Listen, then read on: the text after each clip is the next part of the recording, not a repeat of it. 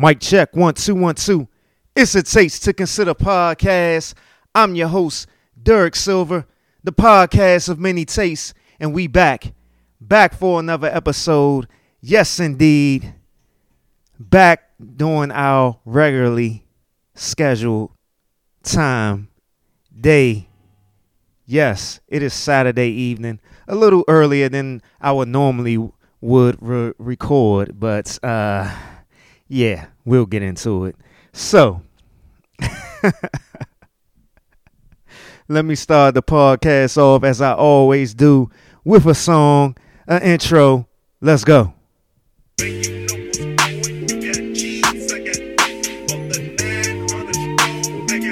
Taste to Consider podcast, the podcast of many tastes.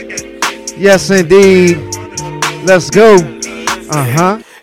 We work to work, you work. I holla and they send it. You know my blood was colder than Chicago in December. My bitch came up in ankle with her mama was her daddy. And when I'm in the Midwest, she say holla at your family. My dog paid me that cup. Taste like candy. Bitch. My dog out laying them low, ain't breaking none laws, out serving out the rock. Beats outside, still fucking in the car, still flipping in the car, still shooting at the car. Little hot box smoking jar, now I'm fucking on the star, whole lot, got a cop. Man, that I'm a cool cat, fuck that, tell them bitches I'm a top dog. Get shot, rollin' when I let the propane outside, bunch of niggas doing donuts. Yeah, got the money in the headlight, big dog every time we hit the red lights. Just shine, ain't nothing but a good day. Don't die, ain't teach 'em how to. Taste Consider podcast. Let's go. Mill in the banking, what was I thinking? Pistol in hand, mixed with the drinking. You the big dog, who is you spanking? Police tipped off and mama though banging. Said it was murder, but project is innocent. Later with a gas, sipping on Henderson. Rap game, man, sweeter than cinnamon. Put your mob on, who does it benefit? OG love me, cause I'm a good earner. Country ride with me now with the burner. Just got out here a student, a learner. I'm a bread flipper, pancake turner. Turner, couple of them pennies to dollars. Fly like a swallow, popping my collar.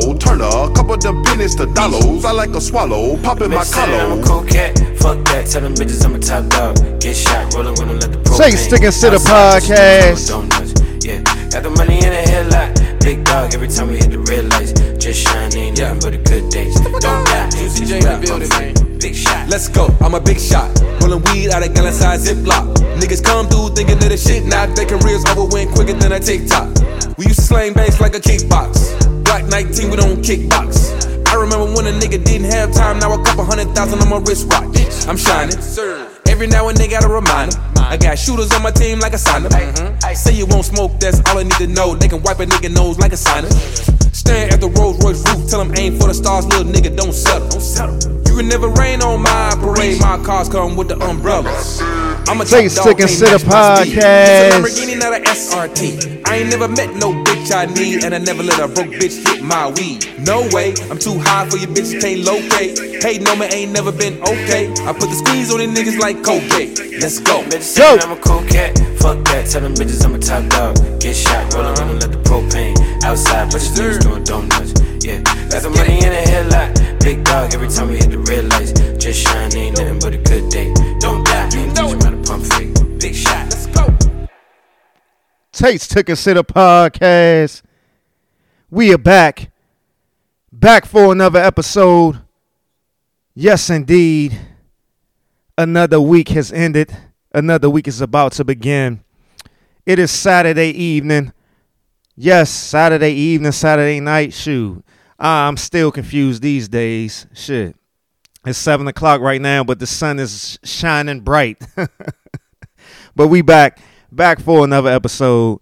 That was Rip Young from uh, Isaiah Rashad, Project Pat, and Juicy J. Yes, indeed. You know I gotta start it off nice. I've been pre-gaming for a couple of hours. Yes, I'm not too lit, too fast. Yes, but I'm here.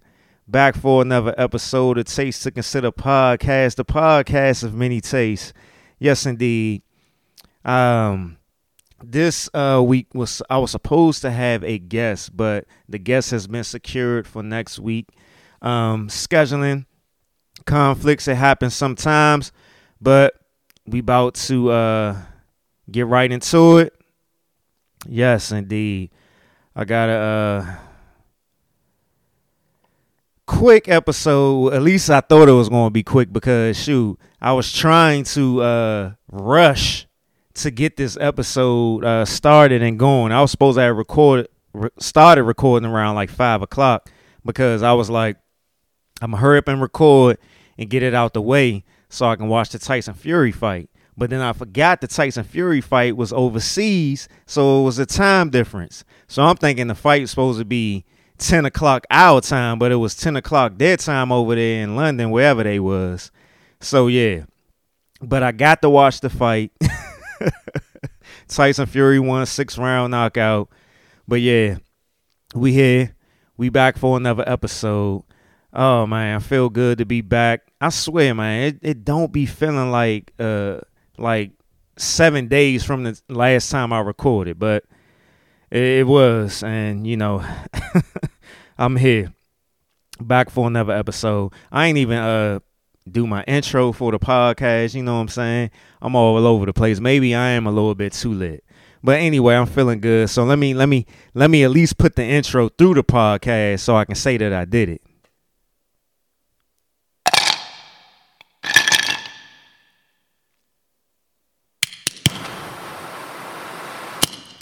Yes, indeed. It's a Taste to Consider podcast, the podcast of many tastes. We are back for another episode. Shout out to all my Spotify listeners, all of my Apple Podcast listeners, my Google Play listeners, my Amazon listeners, my Stitcher listeners, and all of my YouTube viewers. Appreciate you, all of the subscribers, all of the listeners, all the people who download, who like, who share, who just support independent content creators and support me because you know me. You know what I'm saying? Because, you know, people be funny style.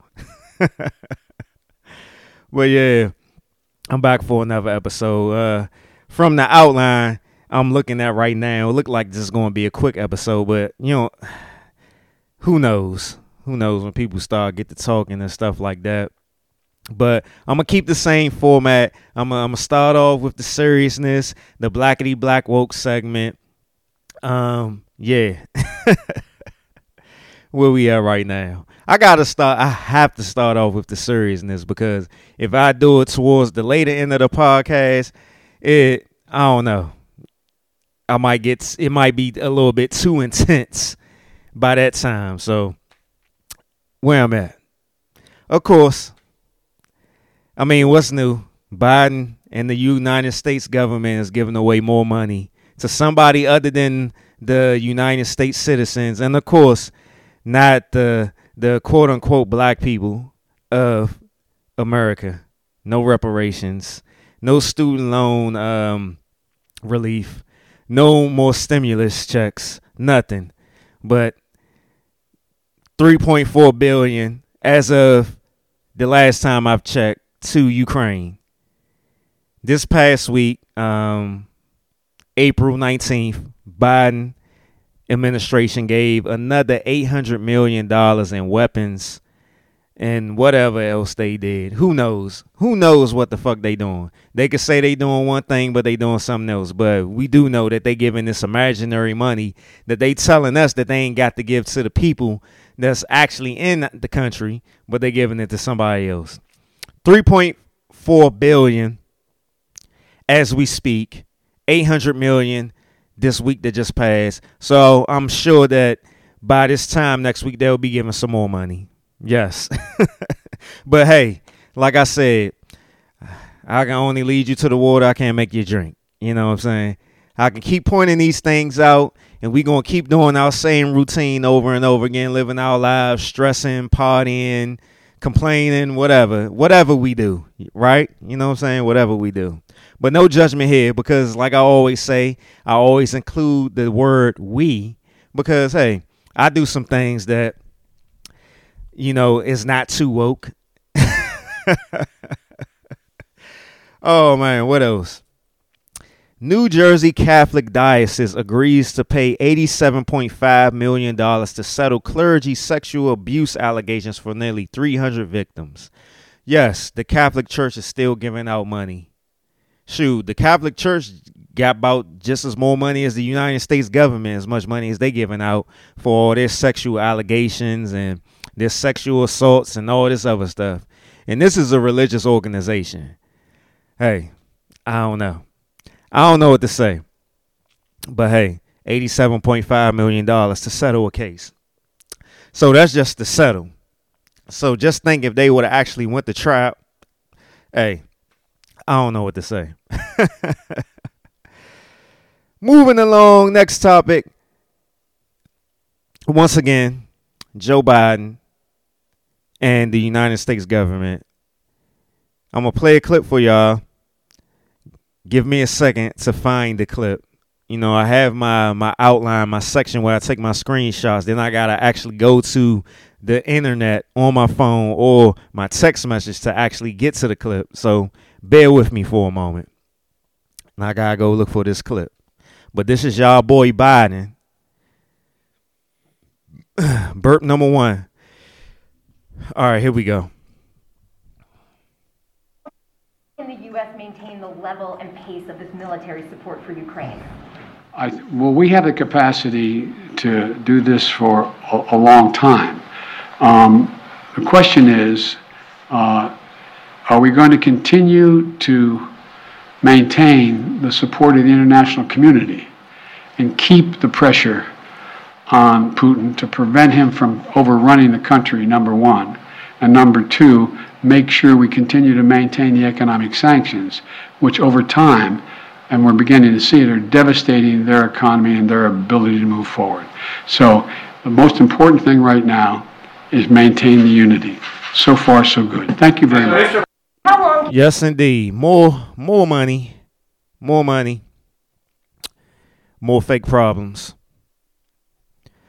Yeah, uh, this was y'all President Biden announcing an additional 1.3 billion dollars for new weapons and economic assistance to help Ukraine. And in that clip, it was quoted. President Joe Biden says, "quote We have the capacity to do this for a long time." End quote. Excuse me. The United States has now given roughly $3.4 billion to Ukraine since Russia's invasion began February 24th. Hey, So far, Um, so good. So far, so good. Business as usual for the United States government and a new president with their agendas for their boys. Their boys. Because that's all it is. Yes, they're boys. All right, what's up next? Oh, y'all president again. Another clip. Let me pull this up. I got it ready because I was already there. Last month, when I was in Europe, I announced that the United States would welcome 100,000 Ukrainians so that we share in the responsibility of supporting Ukrainians fleeing Putin's war machine. We've already welcomed tens of thousands of Ukrainians to the United States, and today I'm announcing a program, Unite for Ukraine, a new program to enable Ukrainians seeking refuge to come directly from Europe to the United States. This new humanitarian parole program will complement the existing legal pathways available to Ukrainians, including immigrant visas and refugee processing. It will provide an expedient channel for secure legal migration from Europe to the United States for Ukrainians who have a U.S. sponsor, such as a family or an NGO. This program will be fast, it will be streamlined, and will ensure the United States honors its commitment to go to the, to the people of Ukraine and need not go through our southern border. Yes. Quote, We've already welcomed tens of thousands of Ukrainians to the United States, and today I'm announcing the program Unite for Ukraine, a new program to enable Ukrainians seeking refuge to come directly from Europe to the United States. More base voting power for the Democrats. Yes, indeed. More people brought over into the United States, giving them government assistance, income, whatever they doing, and not the true citizens of the United States. Ah man. I swear. I don't know what to say to y'all. But y'all gonna keep championing any and everything that this administration and this government does.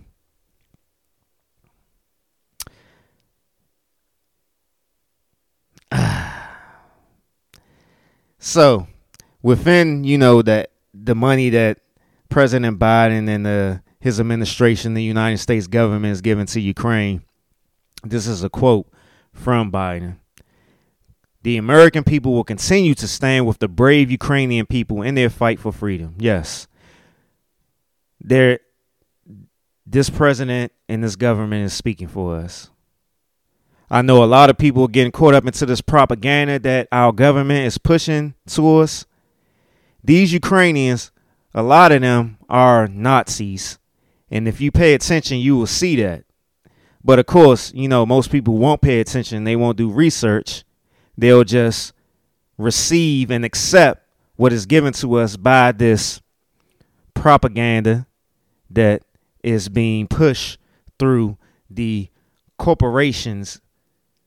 Oh, I'm sorry, the media that we have. Yes. Um, what else? It's, it's, it's just more more to boy. Oh, here we go. Y'all beloved, y'all's beloved, and I ain't gonna lie, he was. He, I was I was a champion of him as well when he first got elected. You you might already know who I'm about to play. I mean, I got a clip for it, so here we go for this clip right here. And yet, despite the fact that we've now essentially clinically tested the vaccine on billions of people worldwide. Around one in five Americans is still willing to put themselves at risk and put their families at risk rather than get vaccinated. People are dying because of misinformation. I am that one in five person that is putting my family and friends at risk, despite the fact that I go to the gym every day. I meditate every day, getting that that deep breath, them deep breaths in my lungs. I'm getting that sunlight, that vitamin D. I'm eating right. I'm taking care of myself, cardiovascular, muscle, whatever, whatever they want to call it, in in good health never caught COVID in the two years that we've been locked down and all this other stuff. I'm putting my family and my friends at risk. But that's not what you missed in his clip. I'm going to play it again and then I'm going to stop it right after he says what's very interesting. Let me go back. And yet, despite the fact that we've now essentially clinically tested. Did you hear?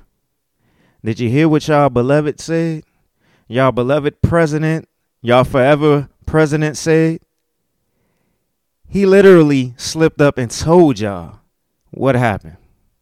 Like I said on the last episode, directly or indirectly, despite the fact that I am unvaccinated, I have family, friends, loved ones, people I truly and dearly, deeply care about got the vaccine. So it affects me whether or not I'm getting vaccinated or not. But he slipped up and told y'all. He said clinically tested. Clinically tested. I'm going to play it for you again. I'm going to play it for you again. This is where they can't keep the lie alive. The vaccine on billions of people. And yet, despite the fact that we've now essentially clinically tested, clinically tested, clinically tested. Think about that. It is easier to control feelings than facts. So get out your feelings right now and listen to what he said they were clinically testing, not protecting, clinically testing this vaccine on people. So I have a right to be upset as well as outraged at the fact that all these people playing these roles, sticking to their scripts, they were clinically testing people with this vaccine. The documents have already been released for Pfizer with multiple pages of small fine print of adverse reactions of what this vaccine will do, has done, and is going to continue to do to people if you don't really take care of your health. But hey, like I said, you can lead people to water, but you can't make them drink. What's next? let me start. Let me. Uh, I forgot to tell what I'm drinking and what I'm smoking. I'm drinking some Teremana. I said Teremana. I might be too lit too fast. Teremana tequila, gold tequila, and I'm smoking a uh, Joya, J O Y A, Joya black cigar. I've had Teremana, Teremana tequila on the podcast several times before, so nothing new. So obviously it's good because I keep having it when I record. This is a new cigar for me. It's very good. Um, no complaints. It's not too strong. Um, doesn't have a strong aftertaste. Uh, good pull to it. Um, I haven't been sticking with the the one minute rule with cigars. You have to at least puff it every minute, two puffs every minute, in order to keep the the burn going.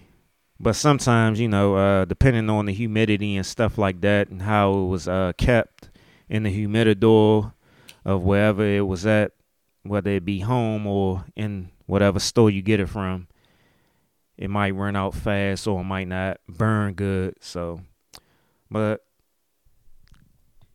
it's not a bad cigar. But yeah, I think the humidity might not have been too good because this is a cigar this is a cigar that I've had in the house for a minute, for a couple of weeks since the last time um, I recorded, but it doesn't have a strong aftertaste or anything like that. So it's a it's a pretty good cigar.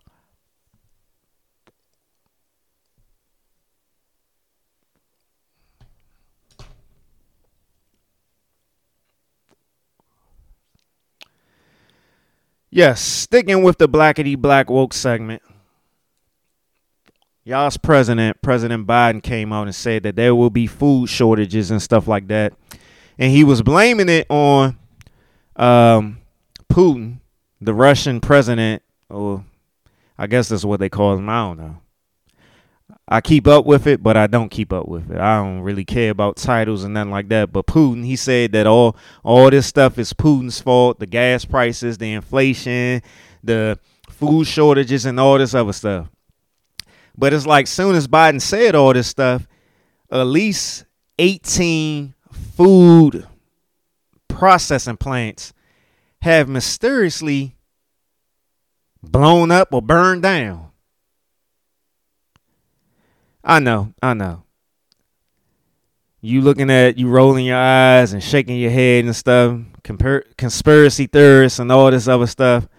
Hey, like I said, it's easier to control feelings than facts. If you're in your feelings and not listening to the facts, I don't know what to do for you. But since Biden has said that there will be food shortages, at least 18 food processing plants have blown up or burned down or have some type of mysterious accident. You can look it up. They doing this shit in plain sight. They not being secretive about this because they know that majority of the American public is easily easily controlled.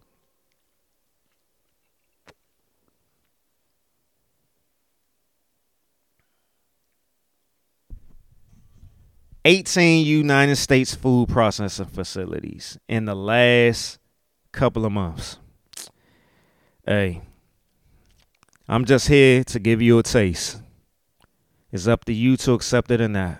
But moving along from that political bullshit,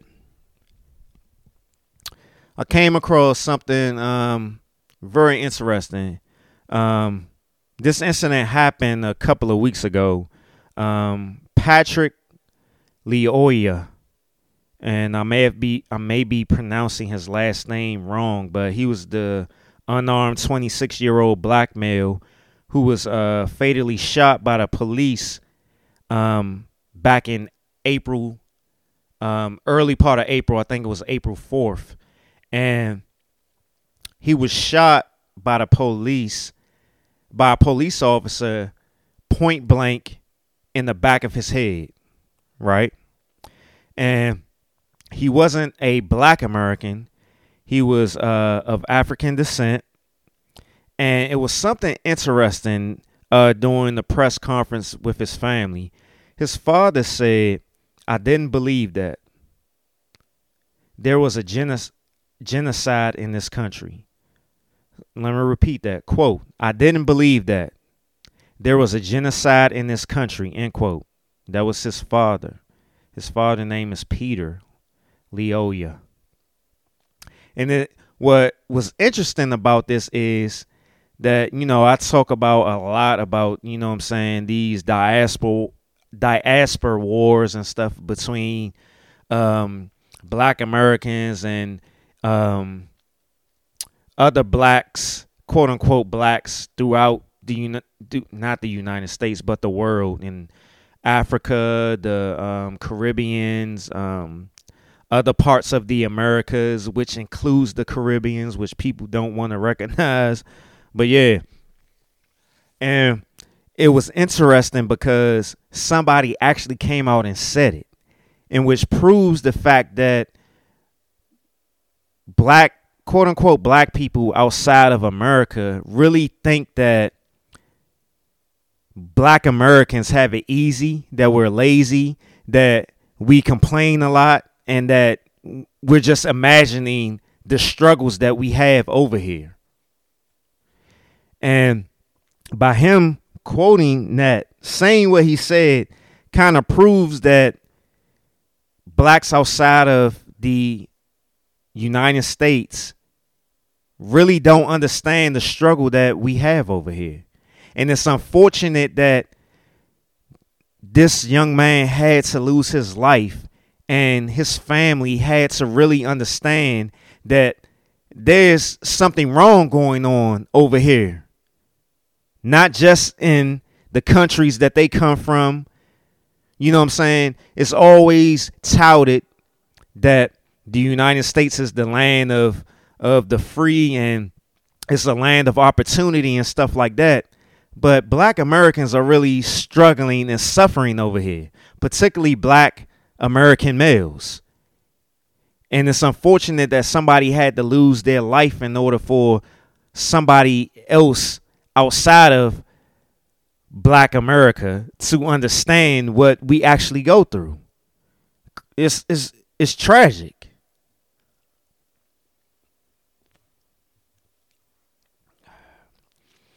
Moving along to this next topic, I thought this was very this one was very interesting as well. Tennessee passes bill requiring drunk drivers to pay child support if they kill a parent. Now, just reading the headline, I was like, yeah, that is a good that is a good bill to pass. But then in the process of me uh, thinking about um, everything and somebody actually killing somebody and stuff like that, so I'm sitting here thinking like, so okay, that's a cool bill, but if they kill somebody, then they have to go to jail. So how are they actually going to pay child support or rest, restitution to a child or that child's family when the person's in jail? So I had to dig deeper into the bill a little bit. Uh, excuse me, burp number two. To really see what it was going what was going on with it. burp number three. So the bill was passed last Tuesday in Tennessee. So I'm to read a couple of things about it. It says a bill in Tennessee that will require drunk drivers who kill the parent of a minor to pay child support unanimous, unanimously passed the state Senate on Wednesday.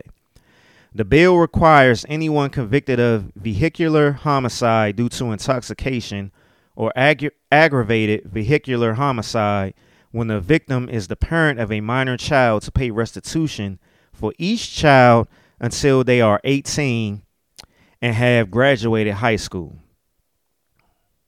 And like I said, I had I was sitting here questioning like, but what if they go to if they have to go to jail? If it was like if it was actually like homicide and not something like something less severe as manslaughter or something like that.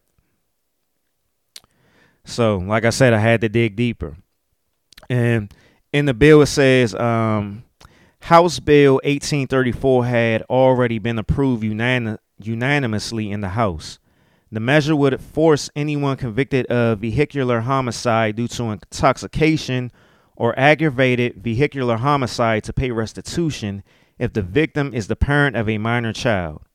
According to the bill, the court would determine an amount that is, quote, reasonable and necessary, end quote, after considering several factors, including the financial needs and resources of the child, the financial resources and needs of the surviving parent or guardian of the child. And that's key right there. So it's not just about whether it's a homicide. So if a drunk driver actually um, impaired someone, then they will still have to pay some some form of restitution or child support. So it says if the child is in the custody of the state, the court would consider the resources provided by the Department of Children's Services, the standard of living to which the child is accustomed. If the defendant is incarcerated and unable to pay, they're given one year after their release to begin payments. The payments would continue until the child reaches 18 and graduates from high school.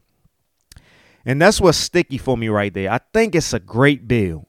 But if that person, the drunk driver, actually has to go to jail, and when they come out, then they have to start paying that child support or restitution, I would think that that would be difficult for them to do, considering the fact that they have a record now. And we know in this country it is difficult for people who have a record, particularly a felony, to get a job. So I would think by passing this bill, you will also put a program in place for these convicted felons to find a job in order to pay this child support or restitution, right? So we'll see. Um, what else? There's some other stuff. Um, let me see. Uh,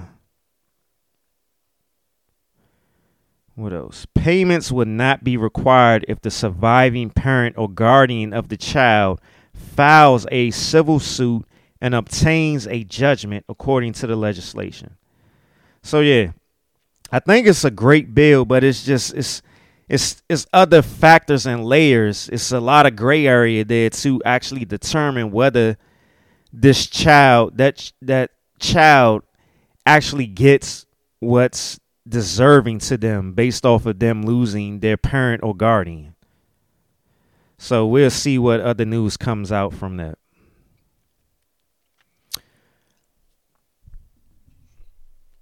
Here's another uh, interesting story I came across uh, this week. Yeah, and this cigar is I have to keep relighting it, so that says a lot. Um, either on my part of the humidity or the part of where I got it from, but yeah, I have to keep lighting it. So let me take a couple of puffs to get the cigar going again.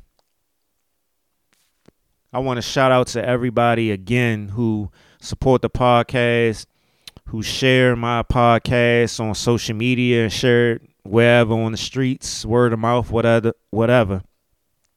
All the subscribers on my YouTube, subscribers on uh, my streaming platform, Spotify, Apple Podcasts, Stitcher, Amazon, um, Google Play.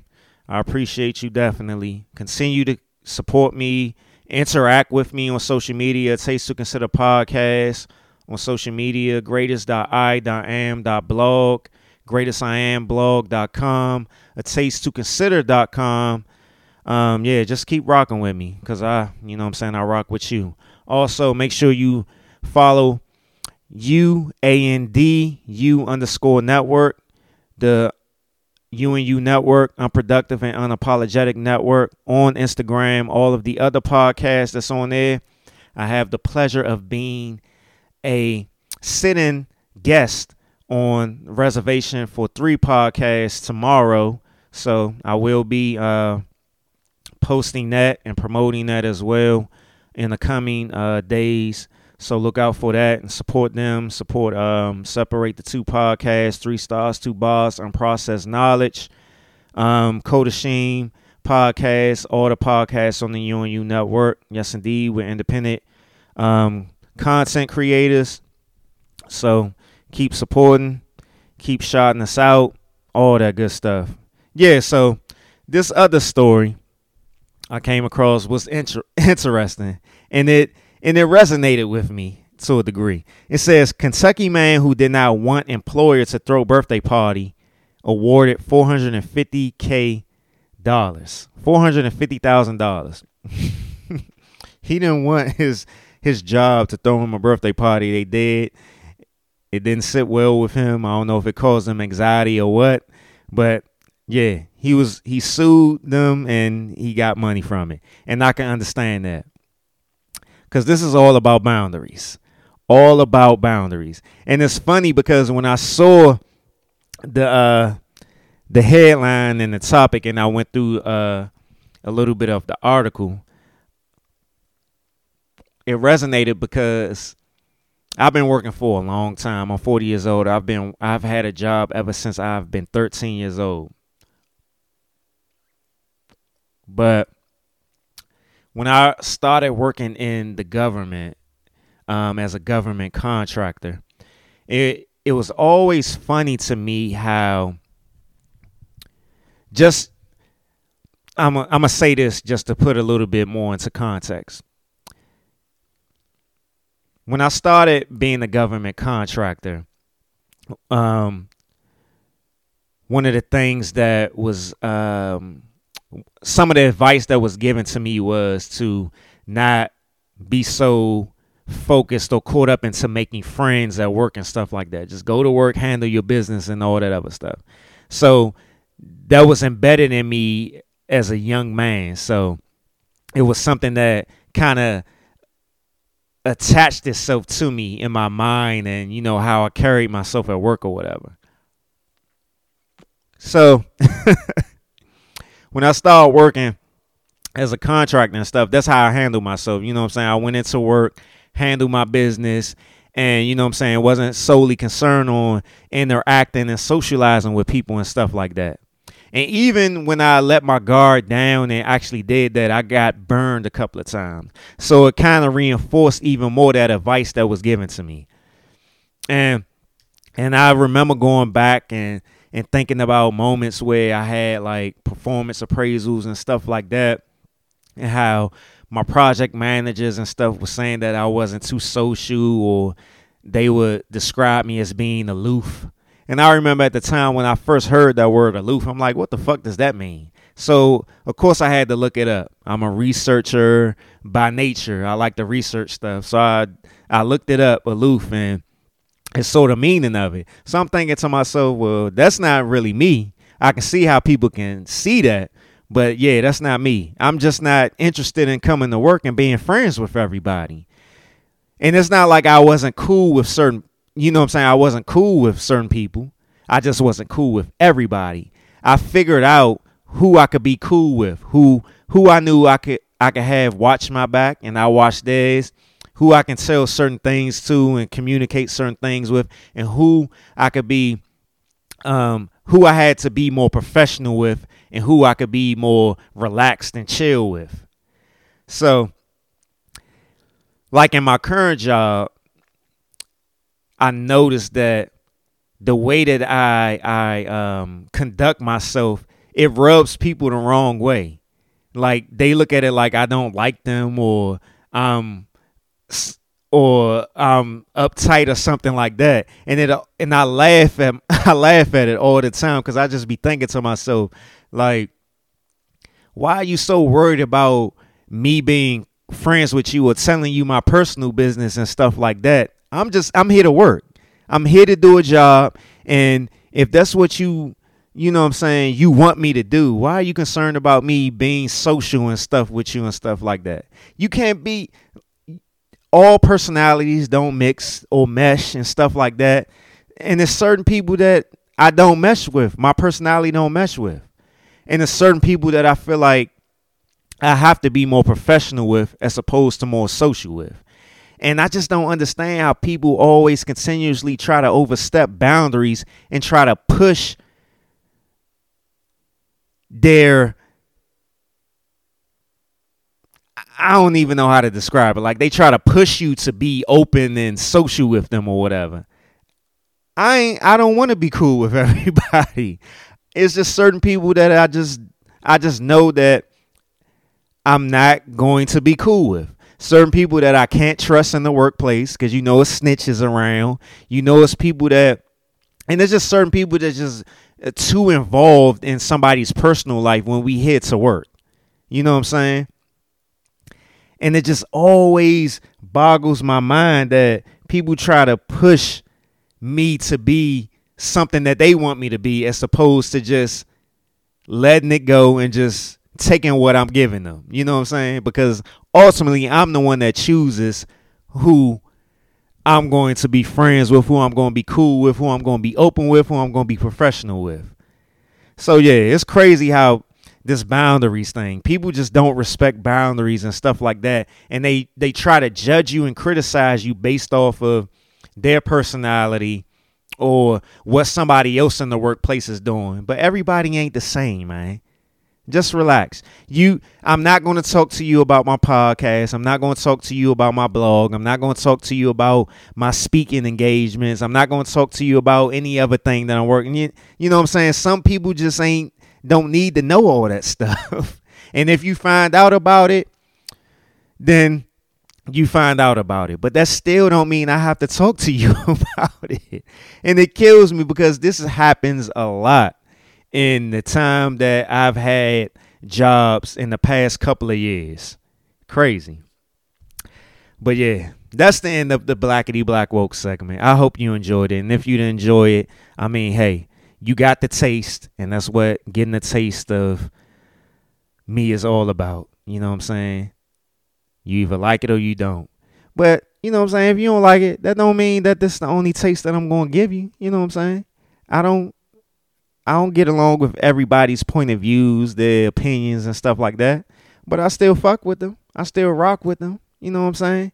People gotta stop this little this this thing where they cancel somebody just because they get into a disagreement or they don't they don't um, agree with everything that they say and stuff like that. That's what I think. That's what life is supposed to be like. We all supposed to be different people. We ain't supposed to like the same things. That's what makes everything unique. That's how you that's how you learn. That's how you find that's how you find the the authenticity and the genuineness of people. Of how, you know, the difference of tastes in the world. The different tastes that they like, the different tastes that they present to you. And that's what this podcast is all about. A taste to consider podcast. The podcast of many tastes. And I am the taste of a taste to consider podcast. Ah, let me take a sip. My drink is watering down. On to the movie and TV reviews. So, Netflix. Netflix is going downhill. Netflix is turning into Blockbuster of the streaming world. Netflix killed Blockbuster when they came out with the mail in CDs and DVDs and all that other stuff. Put Blockbuster out of business. And now Netflix is feeling it. Netflix is feeling it from the other streaming services. It says Netflix is officially adding commercials. It's the end of an era for Netflix. While the service has been has long been praised for its lack of ads and commercials, Netflix is reversing this course on the matter. On Tuesday, Deadline reported that Netflix co CEO Reed Hastings said that ads will soon be incorporated into the service. Netflix is losing money. Their shares have been going down. Hey, it is not looking good for Netflix. And it is all their fault because they don't listen to their consumers. They rate they already raising the prices and shit. It's to the point now where you paying twenty dollars just to have Netflix. And they're losing customers and they're going to continue to lose customers because they don't care about the customers. so interesting um talking about streaming services is this uh doc docu series. You know, I love docu series and documentaries. It's this docu series that um came out on HBO Max. It was a three part docu series called The Invisible Pilot. Man, this joint is good, and it involves uh a regular, ordinary guy in a uh, a rural country ass part of America, white dude who was involved in the uh, United States Contra shit, the stuff that you know what I'm saying, just to to really back into the the the culture, the black culture, the hip hop culture. He was involved in all that stuff that you see on Snowfall, all that stuff that you heard um, the the the real, the official Rick Ross was involved in. Is and like I said, the the title of it is called The Invisible Pilot. So you can gauge what this white dude was doing during that time. And it's a three part series. And I gotta say, I'm not gonna give no spoilers, but if you got HBO Max and if you got other means of of watching stuff that's on these streaming services, watch The Invisible Pilot. This dude has a interesting, crazy ass story. the Invisible Pilot. It is a good docu series, man. I swear. It be some. Cr- that's why I always be saying, man. It ain't no conspiracy theories out here. It's just people don't want to accept the facts. And all the stuff that you see in movies and TV and stuff, that shit is real. It comes from a real place. We just not hip to all of it. Uh, what else? Man. so, I have finally, finally, after years of it being off of TV, I finally got into the show Black Jesus. Yes, I finally got into the show Black Jesus. It's, it's streaming right now on HBO Max. And I'm on the second season and I only had three seasons. And man, I gotta tell you, Black Jesus, man, that shit is hilarious. That show is is hilarious as hell. It's hilarious and at the same time is is very um it's very excuse me burp number three or four burp number four or five i don't know it's very clever how they how they do this show anybody who is you know what i'm saying considers themselves a religious person and i'm saying religious and not spiritual for the simple fact that um well i'll say this anybody that considers themselves a Christian and believes in um, Jesus and follow, you know, his story in the Bible and stuff like that. It is they it's very clever how they do the show and uh, some of the some of the words and terms and some of the things that Black Jesus says on the show it's very clever and at the same time it's very funny. I love this show and I ain't and like I said, I'm only on season two, the beginning of season two, and I'm not finished yet. that show is hilarious. And it's funny because the guy that's playing Black Jesus, he is the the character on Grand Theft Auto Five. Um, what's his name on uh Grand Theft Auto Five? Damn, I forgot. I forgot what Lamar. He plays Lamar. He's he's the speaking. He's the speaking. Um, he's the voice of Lamar on Grand Theft Auto Five, and I would have known that if I was watching Black Jesus back then, because Black Jesus came out in like 2014. I think GTA Grand Theft Auto 5 came out around that time, 2015 or something like that. But it got a lot of people in there that, that we know. Uh, Charlie Murphy in it. Um, who else in it? John Witherspoon and a couple of other black actors and black actresses that we know.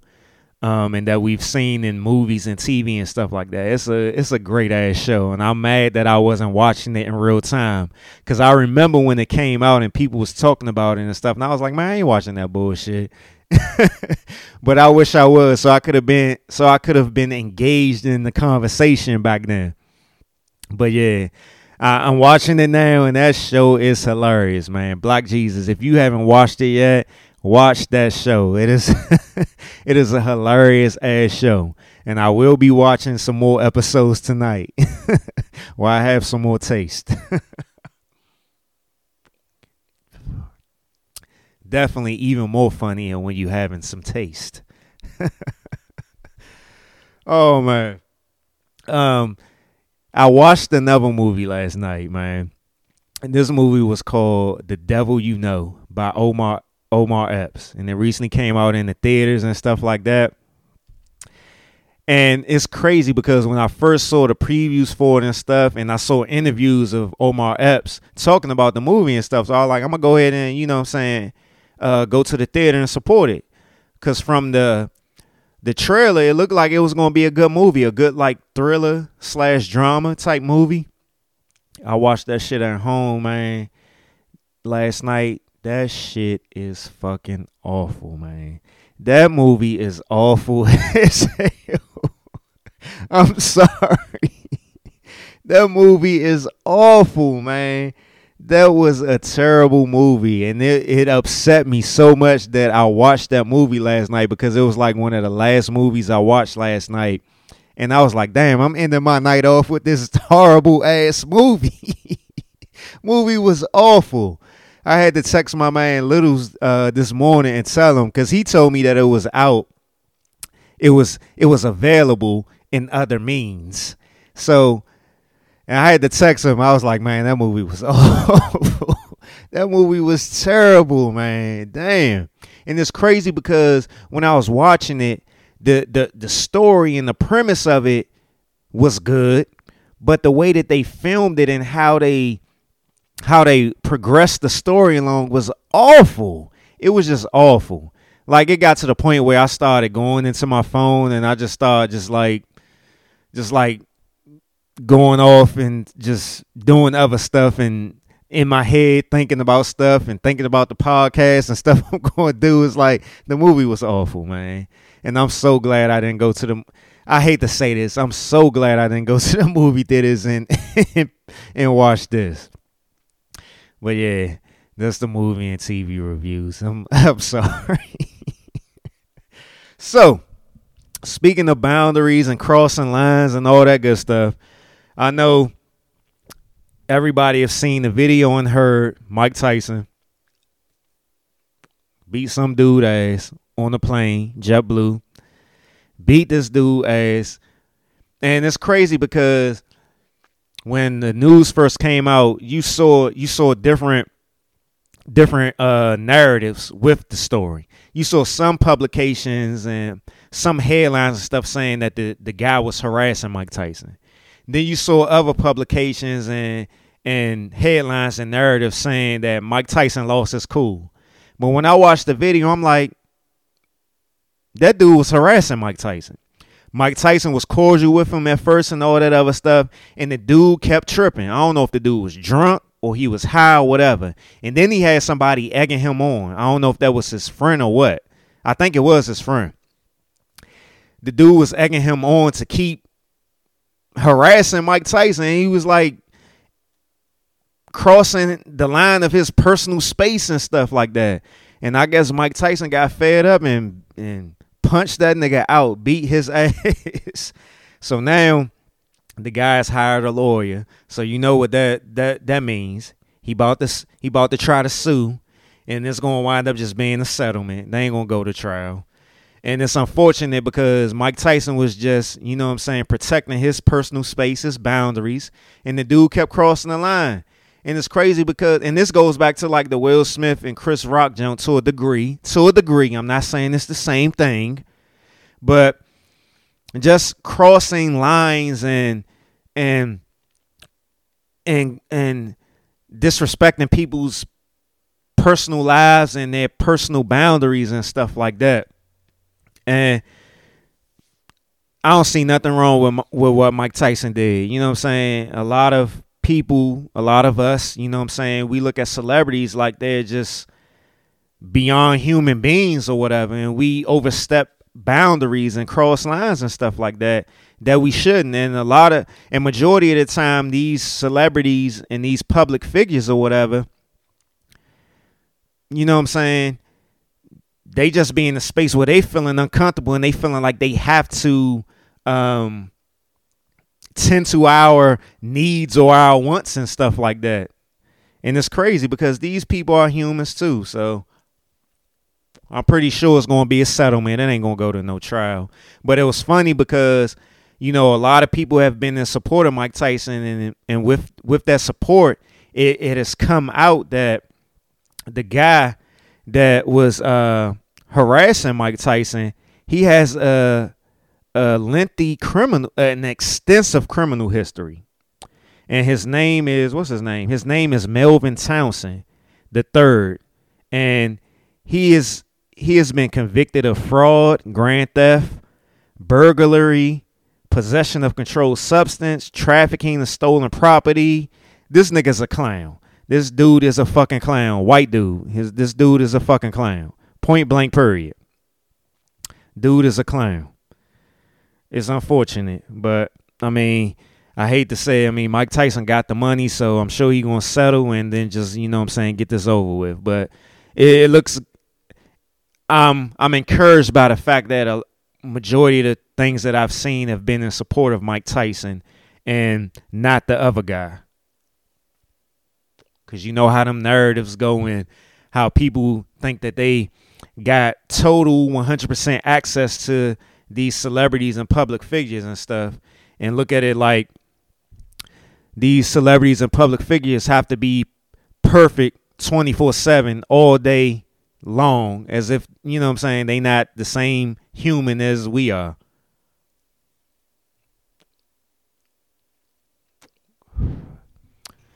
Say a couple of puffs, keep the cigar going. Let me take a sip of this watered down tequila. I might need to stop or I have to go to the bathroom and take a pause on the video, which I don't want to do for that extra editing. One thing that I've been meaning to bring up that I've been coming across lately, and it's something that I'm sure I'm going to bring up even more over the over the the next few episodes of the podcast or however long I'm podding this particular po- topic and and there's no way that you can get away from this topic with love and relationship shit. But it caught me this time to the point where I was like, I'm going to talk about it this episode. So, this tweet I'm about to read is just context of the overall conversation. And I'm not going to go into it all deep and stuff like that cuz like I said, I'm sure this this this topic is going to come up even more. You know what I'm saying? So here's the tweet. It says every bitch out here done got played, embarrassed and misled by a nigga they deeply loved. Even me. This is a black woman speaking. So I don't even call girls dumb no more. Love is dangerous. It'll have you dealing with shit you know you too good for. And what caught me um, with this tweet was this particular line right here. This particular sentence. It was the last sentence of the tweet. Love is so dangerous. It'll have you dealing with shit you know you too good for. And what disturbed me about this tweet and something that I've been thinking about for a while is how we all seem to, and I'm saying all and we because this is something we all do. I've done it myself plenty of times before by going through dealing with relationships and and partnerships, whether it be friendships or romantic relationships. But particularly romantic relationships is where you see this, where people label love in a negative way. And if you want to just go through the context of the religious context of love and you know that that that Bible verse, love is patient, love is kind, love is this, love is that, and all that other stuff. In which I agree with. Love love is is is is is totally positive. When when when you just sit down and really think about love, love is supposed to be positive. And you know the saying, God is love and all this other stuff, and then you want to just keep it to the context of religion. Jesus is love and how Jesus conducted himself and treated people and stuff like that. But then taking out the context of religion and everyday life as, you know, human beings on this earth. We all associate people, relationships, and partnerships, whatever you want to call it, or situationships, whatever you want to call it. We associate that the aspect of love under those those titles relationship partnership situationship and stuff like that in negative ways and we we sit here and and we label love in a negative manner and it's totally wrong and this is where a lot of people's thinking, the programming and all that other stuff is is just bad. Like love is good. And we know love is good. Whether love is is you know, a lot of people argue love is an action and all this other stuff. Love is not a feeling, but love is a feeling and an action, right? You know what I'm saying? But you'll have a lot of people associating a, per- a person's mistakes, a person's intention intentional mistakes, unintentional mistakes, unconscious, conscious mistakes, um, purposely doing things, unpurposely doing things, whatever term you want to use, we will label that as love. And we'll sit here and and and look at all the positive things that a person is doing in the name of love or in the act of love or the feeling of love as being beautiful and feeling good and stuff. But soon as a, a person does something outside of that that makes us feel bad, hurts our feelings, um, oversteps boundaries or whatever, we look at it, we look at love totally negative. We throw it out, you know what I'm saying? We just look at love as being positive or negative when love is totally positive, right? So, bear with me because I'm I'm work at the same time. I've had my thoughts and everything, and I'm also working it at the same time. So, we all know if we're a self-aware person and we're looking at ourselves as a self in a self in self-awareness, you know what I'm saying? In a in a if we actually going deep internally and looking at ourselves and knowing that we aren't perfect. And I'm talking about you looking at yourself and saying, okay, well, I know I'm not perfect. I know I've gone through this. I know I've gone through that. I know I've seen this and I've seen that. Or I've learned this and I've learned that. And all of that has hasn't been positive. A lot of the things that I've learned, seen, heard, felt have been negative. And we're going to project those things. Our perception is going to be led by those things, as well as our perspective on things is going to be led by those things. So, why do we look at the things that we do, the missteps, the mistakes, the wrong things, whether purposely and not purposely, unconsciously and not consciously, in the name of love? and stamp love on that. No. Love is is positive. We know that, right? We know we've had the moments where we felt the love when when we were totally comfortable in in whatever relationship, partnership or situationship that we've been in. We felt those good things, right? And we've and we've perceived it as it being love. as somebody giving us love and us feeling that and being like, oh, this is love right here.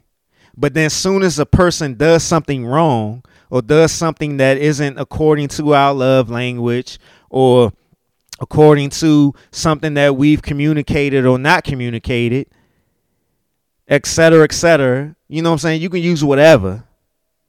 And then looking at it like, well, love is some shit. Love is dangerous. Love is bad. Love is suspect. Love, you got to be careful with love. I don't trust love or whatever. It ain't got nothing to do with love.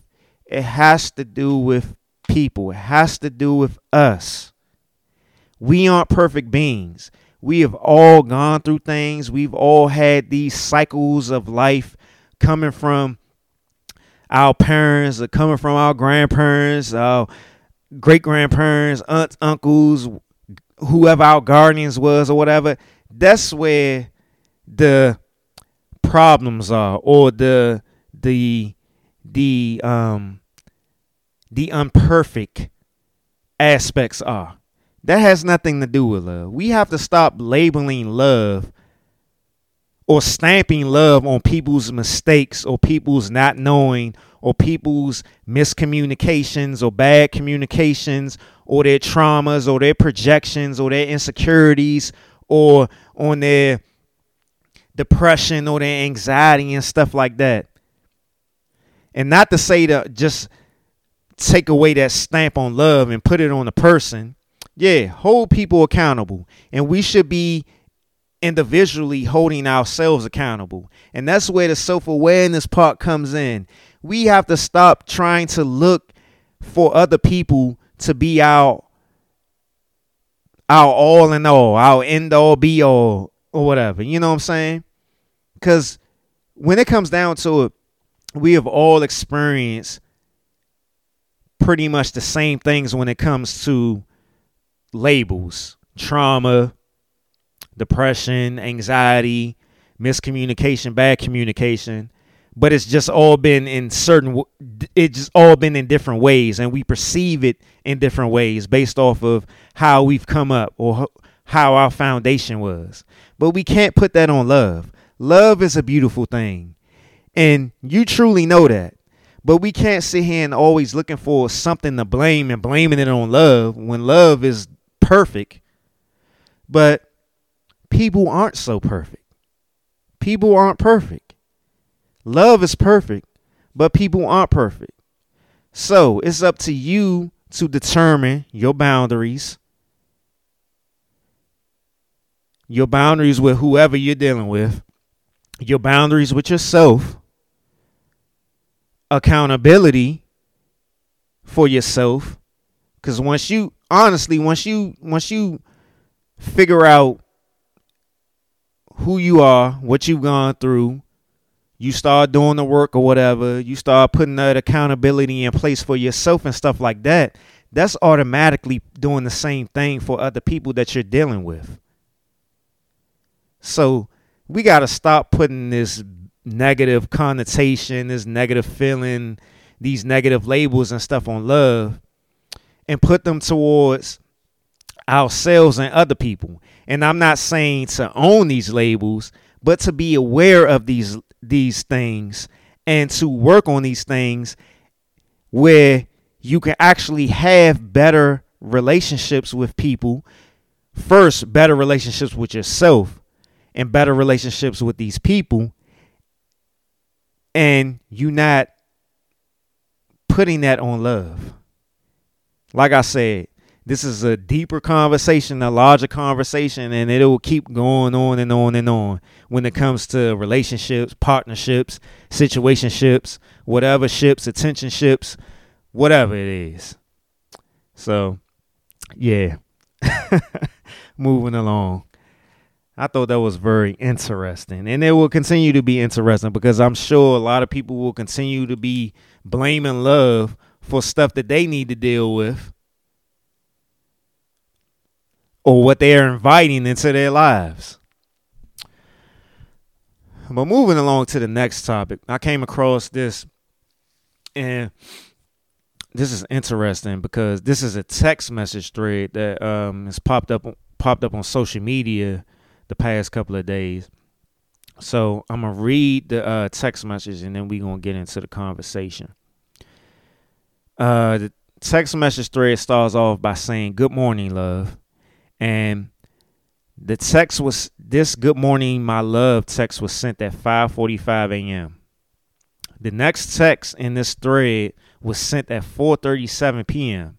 and it reads, "What hurts my feelings is the fact that you're okay and with not communicating with me I'm reading directly from the text, so don't um, don't penalize me for it sounding weird or some misspell- misspellings or missteps or whatever. I'm reading directly from the text.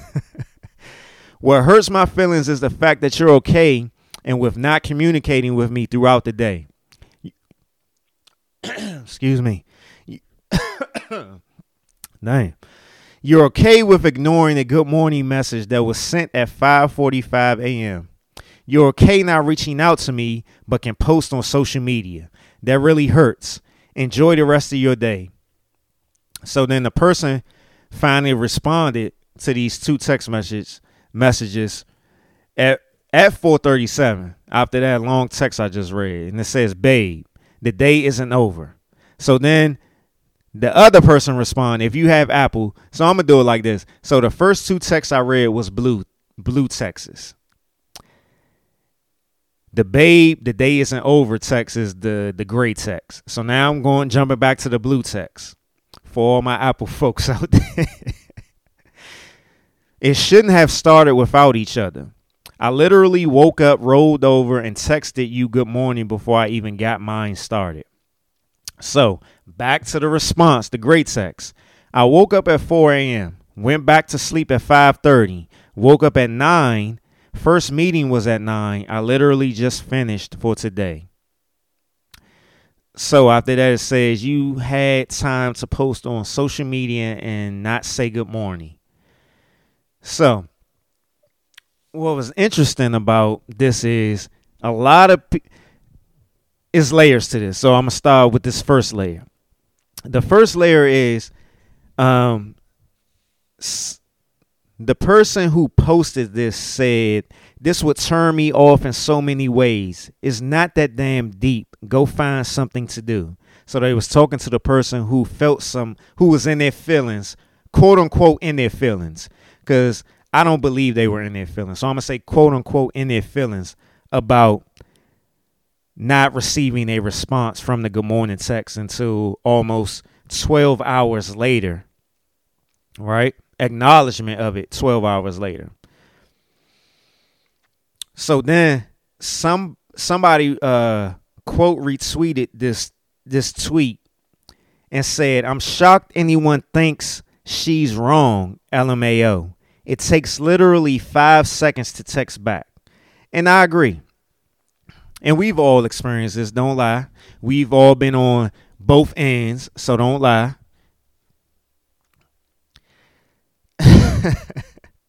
so the next layer is right. The next layer is I went into comments because I've seen it on both Twitter and uh, Instagram. So I, I saw it again on Instagram, right? And this second layer is what's interesting you had people in the comments trying to figure out who is the man and who is the woman. And majority of the people felt as though the person who was quote unquote in their feelings was the woman and the other person was a man. And that was interesting for the simple fact is that people just jumped towards that and looked at it as though that's and from the comments, that's what men always do, ignore women's texts, right? But then you'll see certain people in the the comment section saying, "No, I've seen the whole thing on TikTok or whatever, because it was on TikTok as well. So it's all over the place. So it was other people saying, "No, the person who was quote unquote in their feelings was the dude, not the woman." So then you having all this argument back and forth about this, right? And this got to do with boundaries and communication and all this other stuff, right? Crossing the line and all, you know what I'm saying? This is the theme of what what I've been talking about so far in this podcast, right? boundaries, crossing the line and stuff like that. So, like I said, being totally honest, everybody has been on both ends of this. Don't lie. If you saying no, you was a damn liar, and I know you're a liar. But bringing it to me, you know what I'm saying? I'm going to internalize this for a second to me being on both ends of the spectrum. Having somebody that you've that you truly love and somebody that you into and all that other stuff, this can hurt your feelings. And one of the interesting things about the comment section about this on Instagram was a lot of women sitting here saying, and even some dudes were saying, yeah, dudes just don't say uh, my feelings was hurt and they don't be in their feelings and stuff like that. And I'm sitting here thinking like, well, shit, the times that I've been on that end, I've I've been straight up and told you know what I'm saying, a woman or whoever I was dealing with or whatever, who you know what I'm saying, that my feelings was hurt. This ain't, you know what I'm saying? I'm I've gone through therapy and stuff like that. I talked about it plenty of times before, wrote about it plenty of times before. I've become more emotionally intelligent and and more emotionally mature with my emotions and feelings and stuff like that. So I'm able to to be honest and say my feelings were hurt and stuff like that and not be embarrassed by it and stuff like that. You know what I'm saying? And I will go off the person's response based on how I'm going to conduct myself if I need to have them in my life or not or whatever. Cuz I've been ghosted, I've been um, ignored and stuff like rejected, whatever words you want to use. And I've been on the other end as well of rejected people, ghosted people, and stuff like that. So I thought that this was an interesting topic because people making it seem like as as though dudes aren't emotion that there ain't no emotionally intelligent dudes out here and vocal dudes out here to say that you hurt my feelings or you know what I'm saying that or that can feel this way that it automatically jump to a woman. But I can understand why that's the case. And like I said, like I'm continue to say I ain't got even though I'm a, a man or whatever I'm not sitting here taking sides and nothing like that. Even though I'm talking from my experiences, I'm all for getting along and, you know what I'm saying, love, love, love. You know what I'm saying? I ain't with this tug of war shit. You know what I'm saying? This shit is stupid. And I'm 40 years old. Nobody ain't got time for this shit, man. but it's just crazy that people actually saying that this ain't no big deal and all this other stuff and how other people are saying that this is a big deal. I can understand both viewpoints, but I think there's a is a a happy medium or a a, a resolution or a, a compromise that can be had in these type of situations. You know what I'm saying? That's where the communication and stuff comes in. But I do think it's foul for you if you can't respond to a text, but you can post on social media or whatever. Especially if you're in a if you're supposed to be in a relationship or a partnership or whatever. So I, I feel like it does says it, it it can say a lot by a person just totally ignoring you for 12 hours straight, but then posting on social media. But I think that comes down to then you having to enforce your boundaries. You saying, well, I see where this person is going. Well, I'm going to bring it up to him. And I'll see how they respond. If their response isn't what I need, then I have to move on. You know what I'm saying? So this is another topic and conversation that can go on and on and will continue to come up because people just all over the place. And it's interesting because the world we live in now is that you have total access to people, like I said, on social media, text messages, um, cell phones always on you and stuff like that. So some of this shit is kind of unacceptable or whatever. But at the same time, you do have to understand that people have boundaries. They have um, their own like uh, self care and their own internalized um, peace and stuff like that, where you have to understand how people conduct themselves and live their lives. But this, when it comes down to communication, communicate this shit. Well, this, you know what I'm saying? Like, I tell. I tell like certain people, like, you know I'm saying, this time I meditate or whatever. So, you know what I'm saying, if you hit me up around this time, my phone gonna be on do not disturb. So I'll get to you back you know what I'm saying, when I'm done or I'm at the gym in this time, so I ain't gonna be quick to talk to you and stuff like that. And some you know what I'm saying, something like that. You know what I'm saying? Just common courtesy. I think common courtesy has gone out the window based off of the fact that we have so much access to people and we just we just have these moments of entitlement where we overstep people's boundaries and crossing the line and you know making it seem like we have to be at everybody's beck and call. Because like i said i'm 40 years old. I i remember the days where there weren't no cell phones there weren't no pages and you had to even though i was young you know what i'm saying i was in elementary school and middle school or whatever, and you had your little girlfriends and stuff like that, you talk, you saw them at, at school during the day or whatever, but most likely you didn't talk to them until later on that night. You know what I'm saying? Maybe around seven, eight o'clock or whatever before y'all go to bed, and then you'll see him at school again. And then it always fascinated me about like um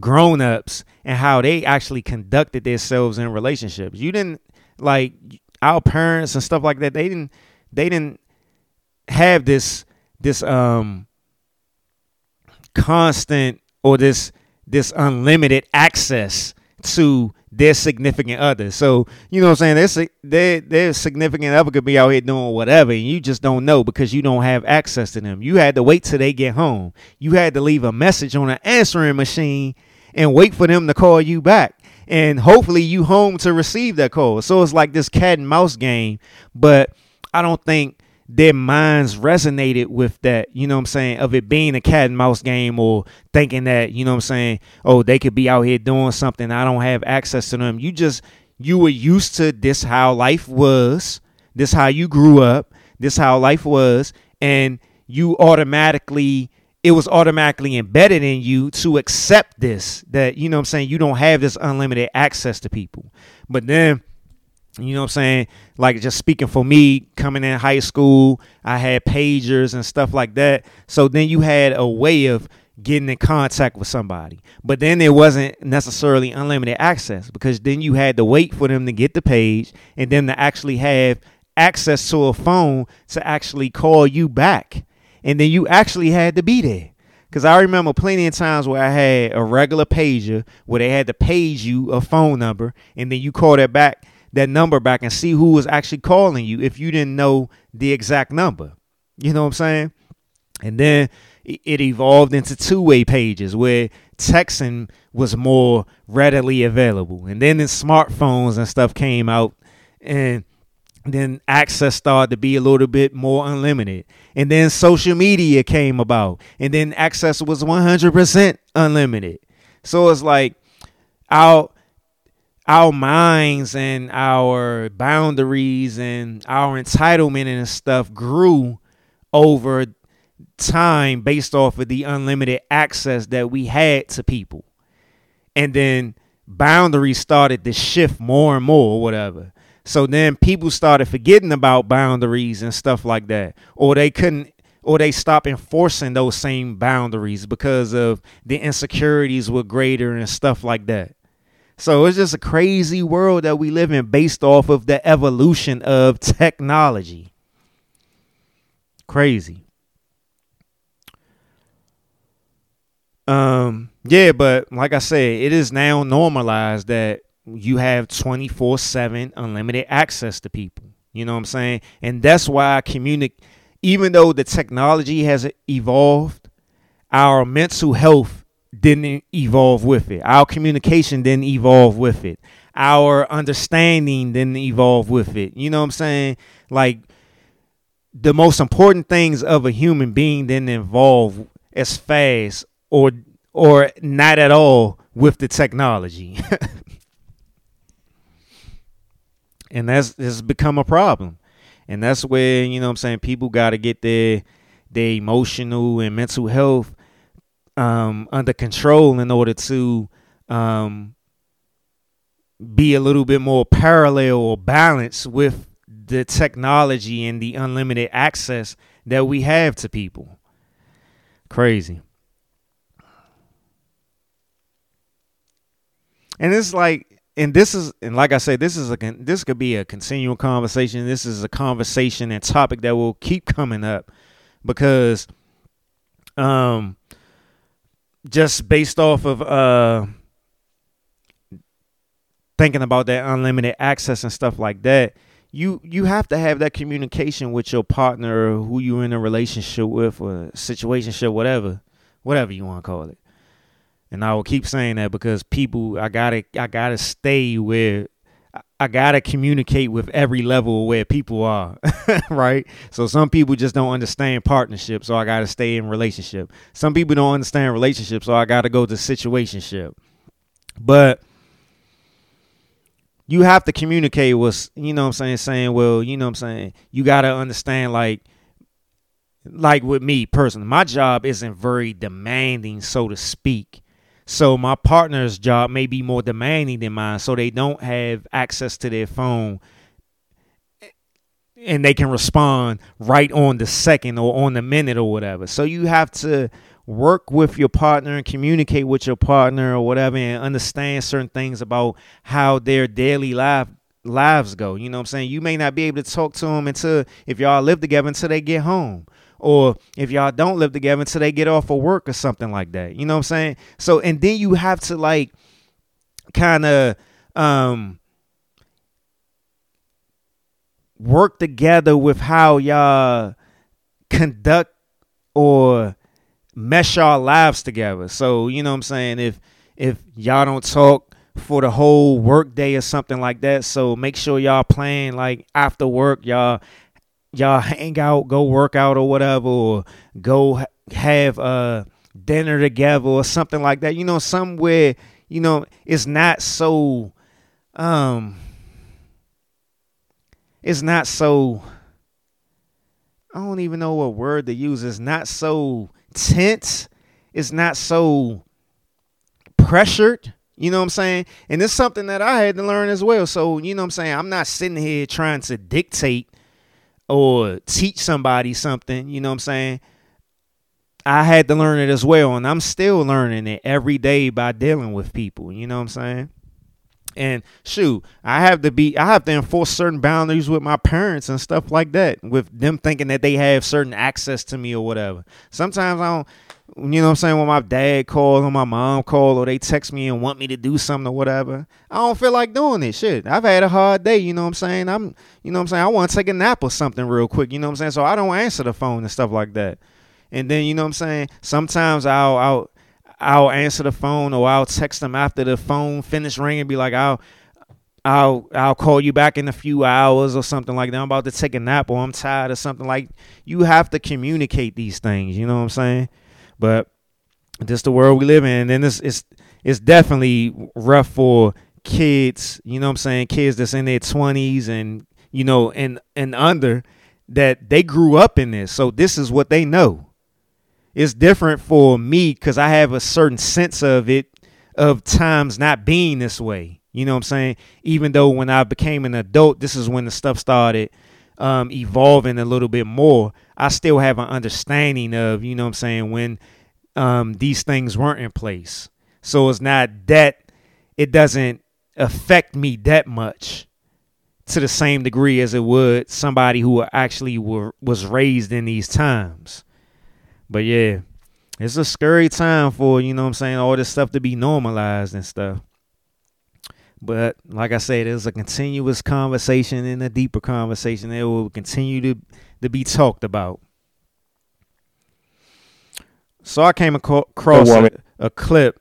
Um, sorry about that. I came across this clip, and it has to do with um, sort of everything that I've been talking about so far. And I haven't gone through the whole clip.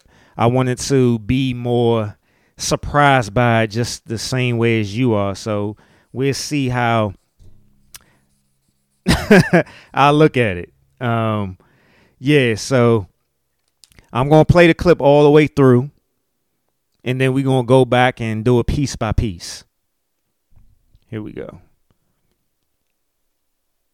If I'm dating a woman, all my needs have to be met. Period. Anything that's on that needs side of the list that has to be met. That's a non-negotiable. Anything that's on the want side of the list, I can be a little bit more flexible on, and and that kind of leads me to whether I feel like I'm settling or I'm compromising. Mm. Right? I think it's important in relationships we always have to compromise. So on that list, if I'm looking at my needs And if a woman is, is she if she's lacking on one single need and I still accept her, that's settling. I don't think that's okay. But on the other side, if it's like, so I'm really into music and I would like to have a woman that has the same taste in music as me, right? If she's missing that particular want, but she meets every other need, that I can accept. And that's compromise, and I think that's okay. If I'm Okay. So we're going to we're going to go through this piece by piece together. We're going to go through this together, right? All right, let me get this burp out. Uh. Excuse me. Damn, that was a big one. I'm so sorry. That was like 6 or 7, 7 or 8, I don't know. Y'all always tell me when y'all hit me with the feedback. And please continue giving me feedback. Hit me in the DMs, whatever. You know what I'm saying? Text me, whatever. All right, so let's go through the clip again. We're going to do it piece by piece. If I'm dating a woman, all my needs have to be met, period. Anything that's on that needs side of the list, that has to be met. That's Okay, we're gonna start with, with what he just said, the needs part. I can understand what he's coming from, where where he's coming from. But as I've grown and and gone through therapy and stuff, I used to think the same way that all my needs have to be met by the woman that I'm dating or in a relationship partnership with, right?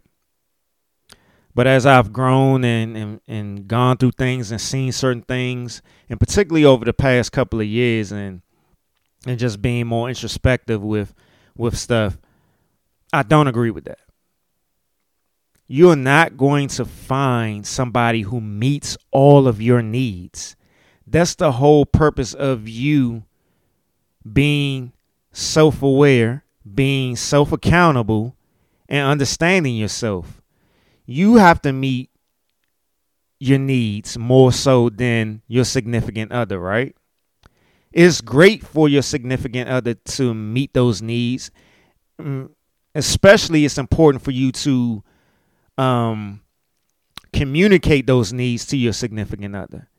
But you shouldn't expect your significant other to meet all of your needs because we all come we all come from different different uh backgrounds. We all have different foundations, we all have different perspectives, we all perceive things different, et cetera, et cetera. I can keep saying these these cliche words all over all the time because I say it all the time. It's to the point where I be I be thinking like, damn, I be saying these words too much.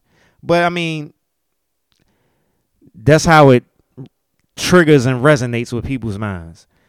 But you can't expect your significant other to meet all of your needs. You can't.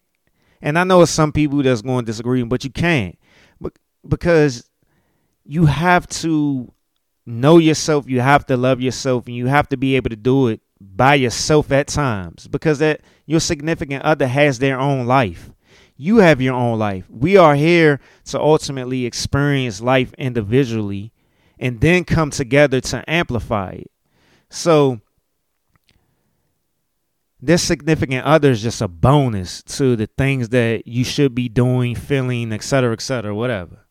So let's play the clip some more. non-negotiable. Anything that's on the want side of the list, I can be a little bit more flexible on. I agree with that. Yeah. Your wants, there's plenty of things that we would like in a relationship. You know what I'm saying? I mean, people can want their their, their significant other to be more freaky. They can be more explore ex- explore more in the bed, to be more into traveling, to be more into um as he as he said in this clip and I will be playing again, be more into the things that they they like, whether it's music, movies, certain drinks, certain foods, or whatever. But that ain't ideal. We are different people. We are different people. We like different things. We are meant to be individuals. And the beautiful thing about us being humans and being individuals is the authenticity and the individual the uniqueness of our individuality. You know what I'm saying? and and that kind of leads me to whether I feel like I'm settling or I'm compromising. Mm. Right? I think it's important in relationships we always have to compromise. So it's very important to communicate in order to come to these moments of compromise, right? Because like like I said, everybody is different. Everybody come from different backgrounds. Everybody has different taste. The whole point of the podcast, taste. Everybody has different tastes. So I'm only introducing taste to you from these many of topics that I've talked about, right? It's I can't make you like these tastes or be into these tastes. I can only introduce it so you can understand me, to understand a different viewpoint, and maybe it will change your viewpoint, but it's necessarily not going to be the same viewpoint as mine's.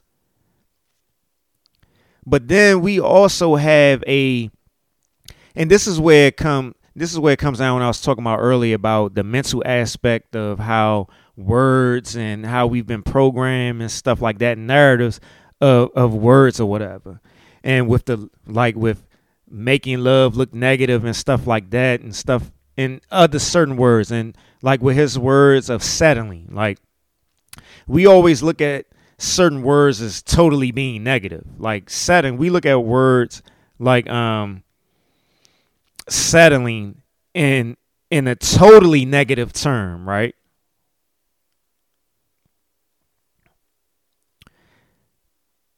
settling is almost synonymous with compromising, but we look at settling as totally negative as opposed to compromising for emotionally mature people looking at compromising and you know what I'm saying as a as a positive thing as a as in the terms of working together, being in a partnership together. But we look at settling as a totally negative thing. Oh, I'm settling for this. You know what I'm saying? Uh, uh, I gotta settle for this shit right here and all. You know what I'm saying? But settling is is is almost as synonymous with compromise. Is settling is synonymous with compromising. You know what I'm saying? We gotta stop putting these negative connotations or following these negative connotations to a lot of these words. And even positive positively some words ain't always meant to be totally positive you know what i'm saying? But we get so caught up into how narratives have been pushed to us over the years and agendas and stuff like that.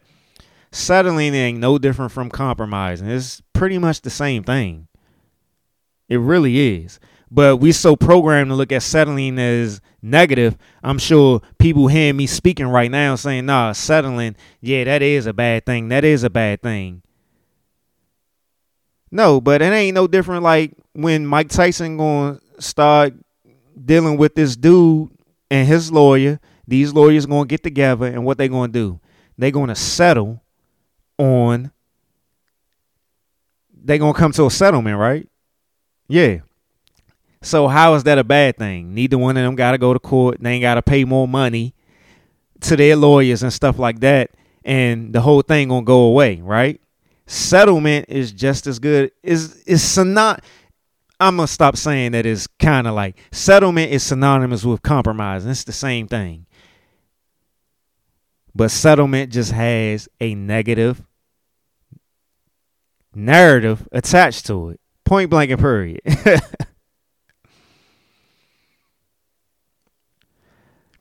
people look at settlement like, you know I'm saying, it's less than I deserve or whatever. But it's just coming it's the same thing as compromising. You compromising.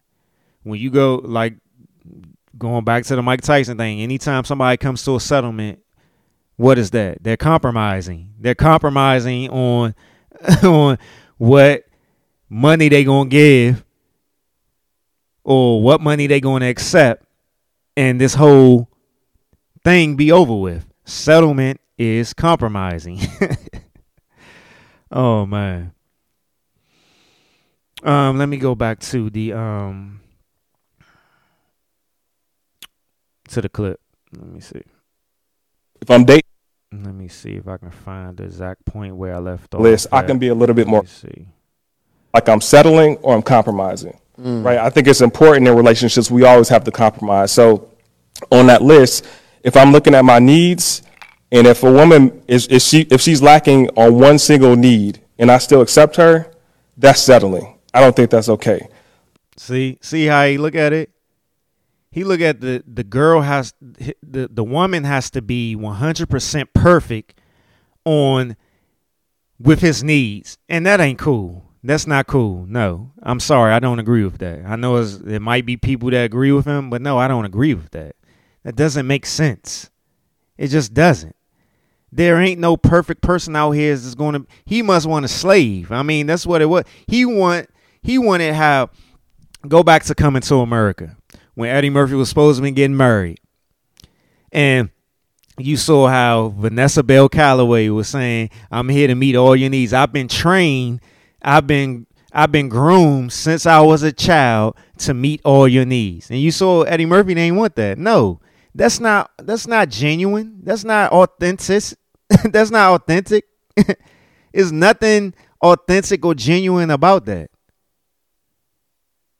It's like you you with a robot. It's like you want to it's like this dude speaking right here in this clip wants to be 100% comfortable at all times with the person he's with. You can't expect everybody to meet your needs. That's why you have to be secure and you have to be self-aware, self-accountable and have that that that that knowledge of self-love and self-care.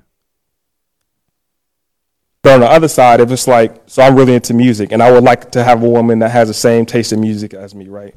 If she's missing that particular want, but she meets every other need, that I can accept, and that's compromise, and I think that's okay.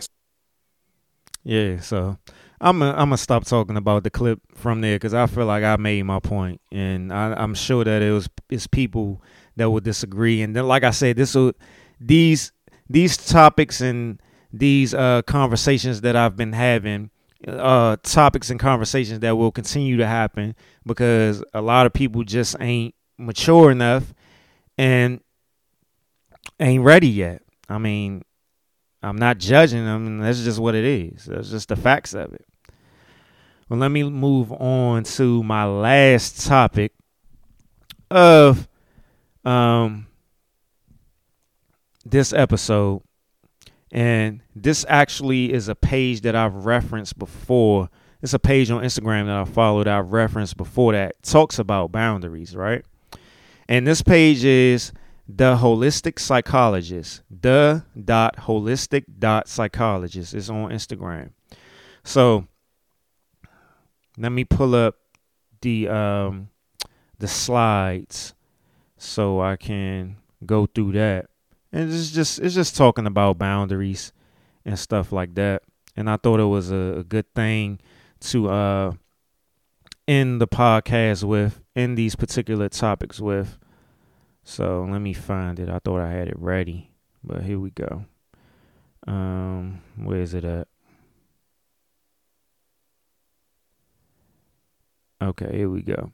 I'll say things you need to know about boundaries. Boundaries tell people how you'll allow them to treat you.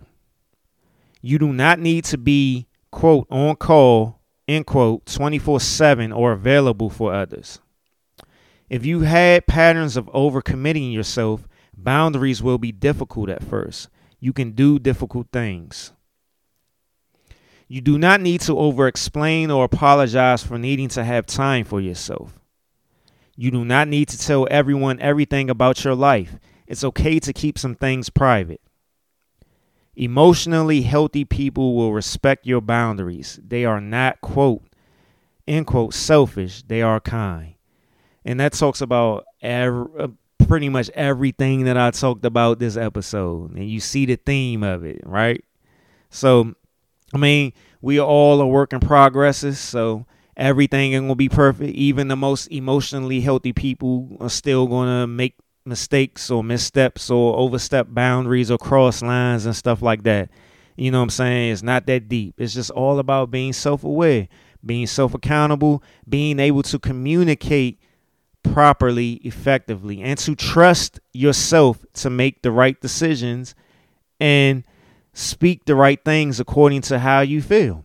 It's just as simple as that. But you know, I end off every podcast with a song. But before I go, since you're listening right now, make sure you rate and review the podcast on whatever streaming service you are. And while you're listening, make sure you download the podcast after you finish listening. You can hit the download button again and it will be off your phone. That allows uh, all of us all of the independent content creators, podcast creators, all of us to get our numbers. So while before you're listening, while you're listening, hit the download button. And then once you finish, you can hit the download button again and then it's off your phone. Your you know what I'm saying? It won't affect your your uh gigabytes of your data and all that other stuff. I hope you enjoyed this episode. You know what I'm saying? Make sure you leave the review, like, make sure you share as well on social media, share word of mouth, all that good stuff.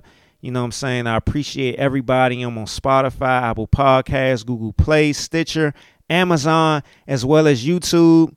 You know what I'm saying? Check me out. Next week, I had I will be having the guest. The guest is secured. So hopefully it, no hiccups with that. And like I said, I will be on the reservation for three podcasts tomorrow, Sunday. So that episode will be coming out in the next coming days as well.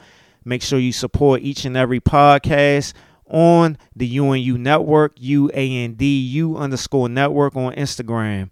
I uh, appreciate everybody for all the support. Um, if you want to support me financially, um, you can cash at me uh, dollar sign RIP 81. You know what I'm saying? You can you can help out with um, the the drink and cigar reviews, whatever. You know what I'm saying? The money will be going to the podcast. I know how y'all be thinking. You know what I'm saying? This ain't this ain't never mind. I ain't even gonna say some of these uh, prosperity pastors names, but yeah, this ain't that. so I end this uh, podcast off with a song and every episode and I actually finished under two hours. We had 146. So um um ending this podcast with a song, man. I appreciate everybody. Once again, this is the Taste to Consider podcast, the podcast of many tastes. I'm your host, Derek Silver, and we out.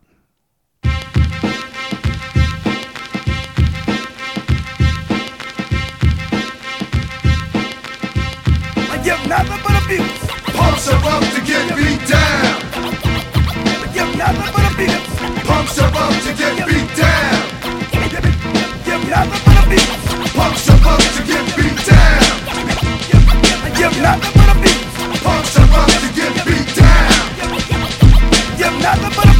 One day when I was riding on the train, I seen these two kids talking about the Nubian rain had fallen. I didn't say nothing cause these kids caught my goat.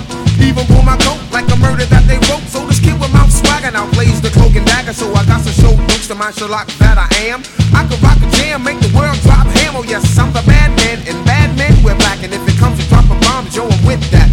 No, I can freak the flock, flow, fuck up a faggot. Don't understand the ways, and I ain't down with gays. You wanted that the style that was made from my mom and my dad when I was young. I used to run with a notepad. Then time flew, and somehow I knew that I was bad to the bone.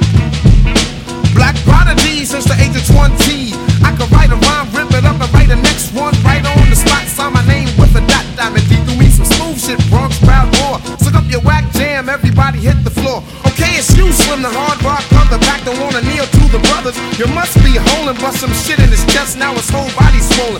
Why did I have to do it? He asked for it, his man saw it, so it don't mean shit to me. He's gone, that's how it's supposed to be. Check it out now. I ain't going out, man. That short shit is dead. Have you heard what I said? If not, ask the dread. He got a cannon that's bad, similar to the one that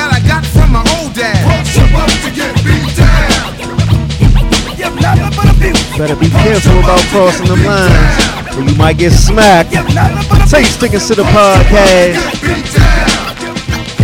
Give nothing but abuse. Pumps are up to get beat down. Give nothing but abuse. I might dig in your ass quick fast like my name was Flash when a nigga try and rob me for my cash. You thought you had a sweet Vic, nice pick, but you didn't anticipate that I might be sick. Now who's the chick? Cause I'm not a huck. No, no, no, I always do the fucking if I have to the. I leave my niggas stuck in your rectum till you learn. Brand Nubian yo, you gotta respect them. Dissect them, yo, our word is ball the dog. Do or what and do the puma strut. And step the fuck off before I punch you in your face with the motherfucking face. Then you're gonna taste blood in your mouth. It's gonna flood south to the ground, and you're gonna know I don't fuck around. So if you think your hat too soft, new jacks, we're gonna have to off you with a few cracks to the jaw, then you won't pop that shit no more. Explain it to your friends while you're laying on the some more? I didn't think so. Just got whipped like Say a faggot sticking in to the blink, so I podcast. suggest you take your bloody mess and find a piece of wire. Fix your broken jaw, then it's time to retire.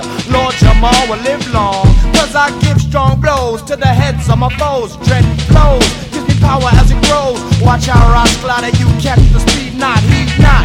And hell will be your home, Lord Jamar Sadat, as we swell your dome. Punch your up to get beat down. Your up to the podcast. Let's go.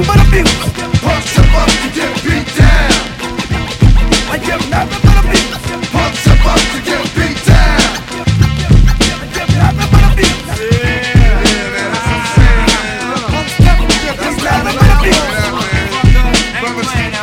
Say sticking to the podcast.